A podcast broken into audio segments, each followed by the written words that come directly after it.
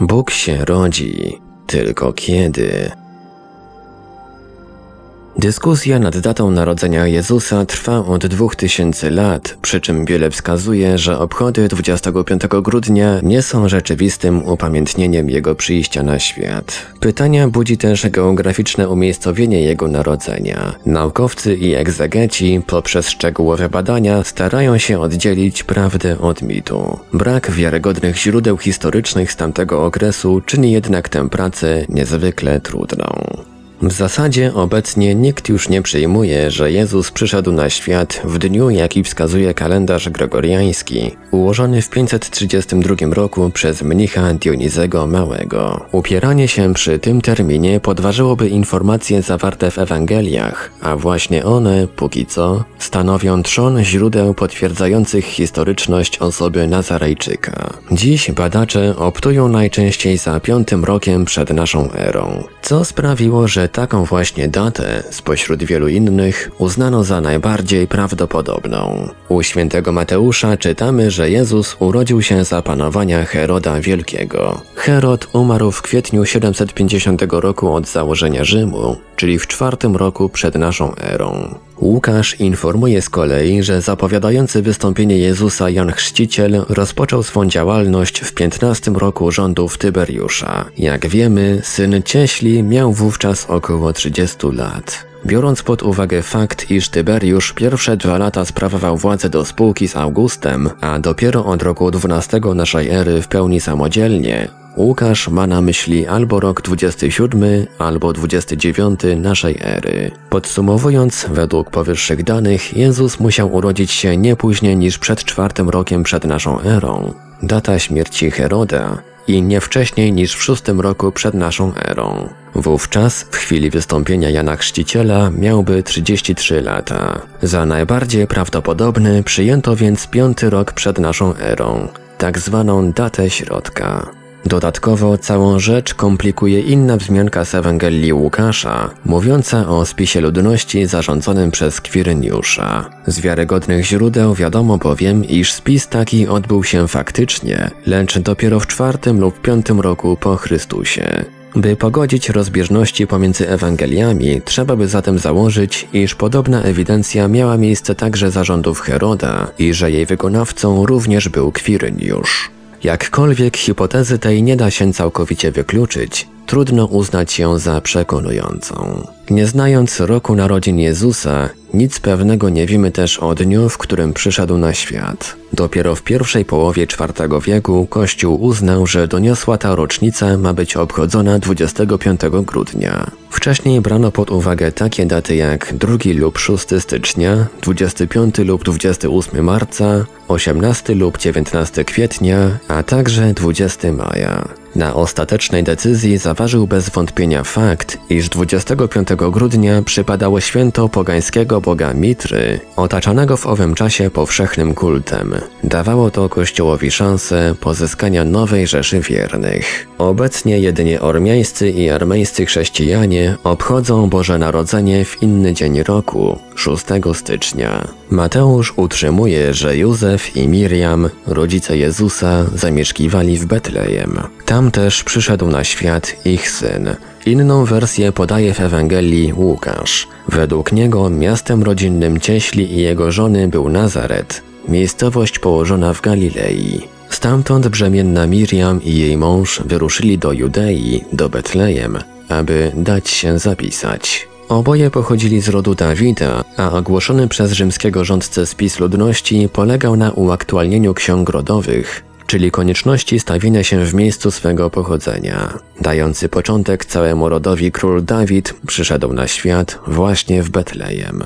Te niejasności posłużyły niektórym krytykom do postawienia tezy, iż Jezus naprawdę urodził się w Nazarecie, a ewangeliści umieścili to wydarzenie w Betlejem, by potwierdzić treść starożytnych proroctw. W tamtych czasach Izraelczycy oczekiwali bowiem narodzin Mesjasza nie gdzie indziej, jak właśnie w mieście Dawidowym. Prorok Micheasz pisał A ty, Betlejem Efrata, najsilniejsza jesteś wśród plemion judzkich. Z ciebie mi wyjdzie ten, który będzie władał w Izraelu. Czy możliwe jest, by autorzy Nowego Testamentu dokonali podobnego nadużycia, by dla mitologii bez mrugnięcia okiem poświęcili fakty?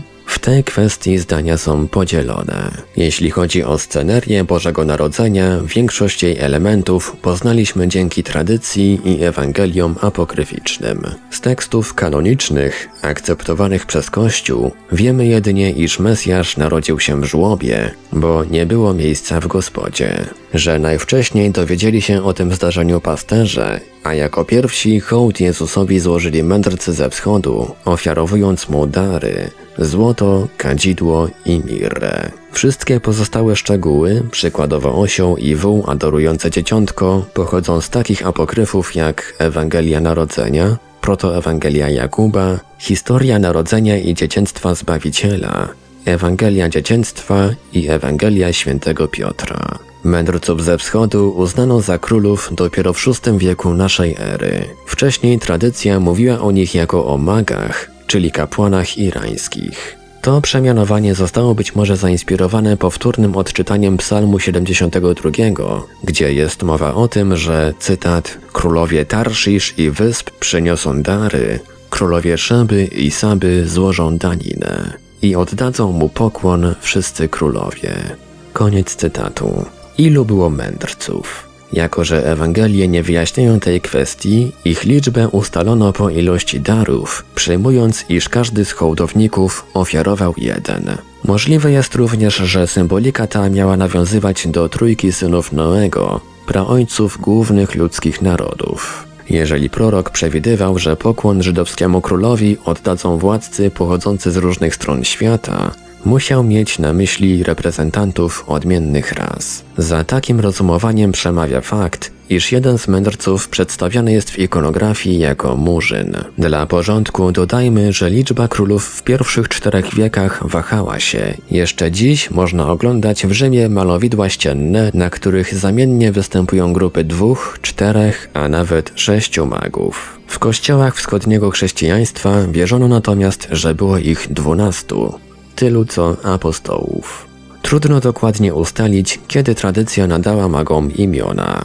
Już w VII wieku pojawiają się jako Kataspa, Bitsarka i Melchior, czyli Kasper lub Kacper, Baltazar i Melchior. Pod tymi też imionami funkcjonują do dziś. Kościół obchodzi ich święto 6 stycznia. Gdy zaś Jezus narodził się w Betlejem, oto mędrcy ze wschodu przybyli do Jerozolimy i pytali gdzie jest nowonarodzony król żydowski. Ujrzeliśmy bowiem jego gwiazdę na wschodzie i przybyliśmy oddać mu pokłon. Czytamy w Ewangelii świętego Mateusza. Rzeczona gwiazda to kolejna tajemnica wigilijnej nocy.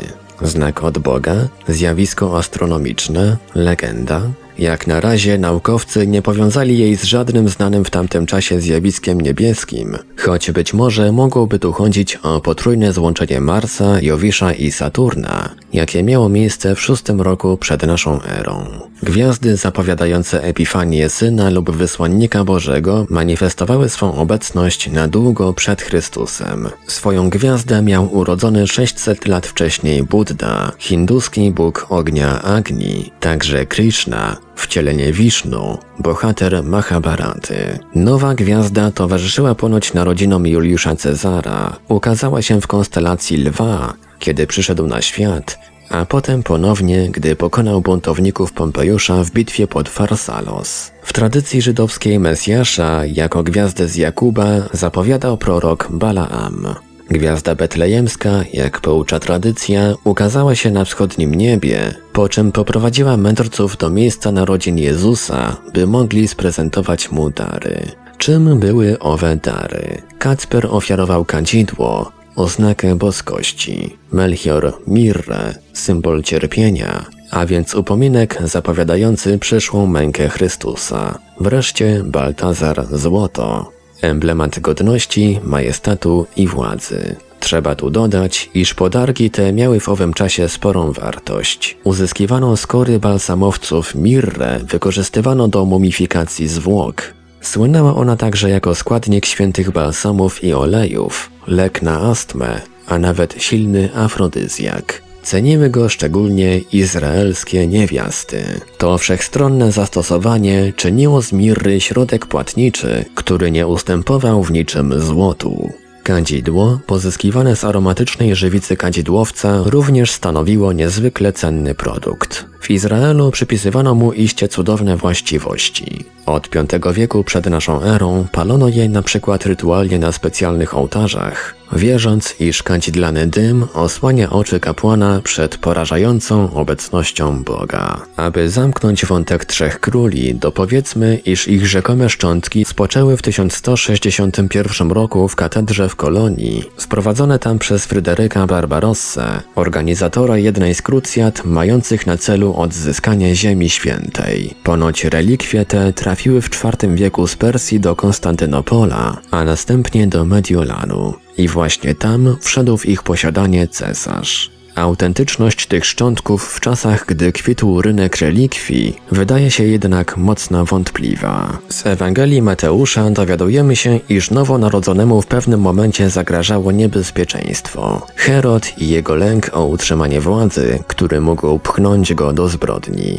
Wstań, weź dziecię i jego matkę i uchodź do Egiptu. Słyszę we śnie Józef. To ostrzeżenie ratuje Jezusowi życie. Rzeź niewiniątek, przerażający obraz, jakby negatyw idyllicznej sceny narodzenia. Za sprawą największych malarzy, Giotta, Bruegla Starszego, Tintoretta, Rubensa, nieodmiennie okupujący zbiorową wyobraźnię ludzkości. Jednak wydarzenie to jest dziś kwestionowane przez niektórych badaczy. Posłuchajmy ich argumentów. Historyk Józef Flawiusz, sam Izraelczyk, wylicza w starożytnościach żydowskich wszystkie zbrodnie Heroda, poczynając od wydania przez niego wyroku na żonę, a na straceniu syna pierworodnego kończąc. O zabijaniu dzieci betlejemskich nie ma tam jednak ani słowa. O zdarzeniu takim nie wspomina również Nikanor, współczesny Herodowi jego panegirysta, który obrał sobie za cel wybielenie władcy w oczach potomnych i, to istotne, znalazł usprawiedliwienie dla niemal wszystkich zbrodni Idumejczyka. Kolejna niejasność wynika z faktu, że, zgodnie z oświadczeniem Mateusza, od narodzin Jezusa do wydania rozkazu zgładzenia dzieci minęły aż dwa lata. Jak bowiem w przeciwnym wypadku wyjaśnić to, że Herod pragnie śmierci chłopców w takim właśnie wieku? Dwa lata? A przecież analizując Nowy Testament odnosi się wrażenie, że od wizyty mędrców u Heroda minęło co najwyżej kilka miesięcy. Można też mieć wątpliwości co do łączenia przez autorów Ewangelii domniemanej rzezi niemowląt z proroctwem Jeremiasza. Cytat. Rachel opłakuje swoich synów. Nie daje się pocieszyć, bo ich już nie ma. Fragment ten, jak przyjmują egzegeci, odnosi się bowiem do deportacji ludności Izraela do Babilonu w 587 roku przed naszą erą i nie ma nic wspólnego z opłakiwaniem zabitych. Właśnie dlatego część badaczy utrzymuje, iż Mateusz, pisząc Ewangelię dla Żydów, przywiązywał większą wagę do idei wypełnienia się starotestamentowych proroctw, aniżeli do faktów. Cokolwiek byśmy na ten temat powiedzieli, Herod był bez wątpienia do takiego okrucieństwa zdolny. Obrońcy autentyczności rzezi młodzieniaszków betlejemskich ripostują ponadto, iż pośród rozlicznych łajdactw Idumejczyka to jedno mogło łatwo zginąć z oczu. Betlejem nie należało do dużych miast. Ile mogło znajdować się w nim dwuletnich dzieci? Pomimo iż podobne informacje trudno traktować do końca poważnie, odnotujmy dla porządku, iż szczątki małoletnich herodowych ofiar trafiły w XV wieku do Francji, do kaplicy cmentarza niewiniątek w Paryżu. Niestety już nie istnieje. Cenne te relikwie ofiarował sam król Ludwik XI. No cóż, Oddzielanie prawdy od mitu nie należy do zadań łatwych. Zazwyczaj dzieje się to przy wtórze sporów, polemik i wzajemnych oskarżeń. Na szczęście jednemu w tym wszystkim trudno zaprzeczyć. Jezus naprawdę się narodził, przeszedł do historii jako postać niezwykła, a miliony ludzi przez dwa tysiące lat skupiały na nim uwagę, starając się odpowiedzieć na najważniejsze egzystencjalne pytania. I może to jest w tych rozważaniach najważniejsze.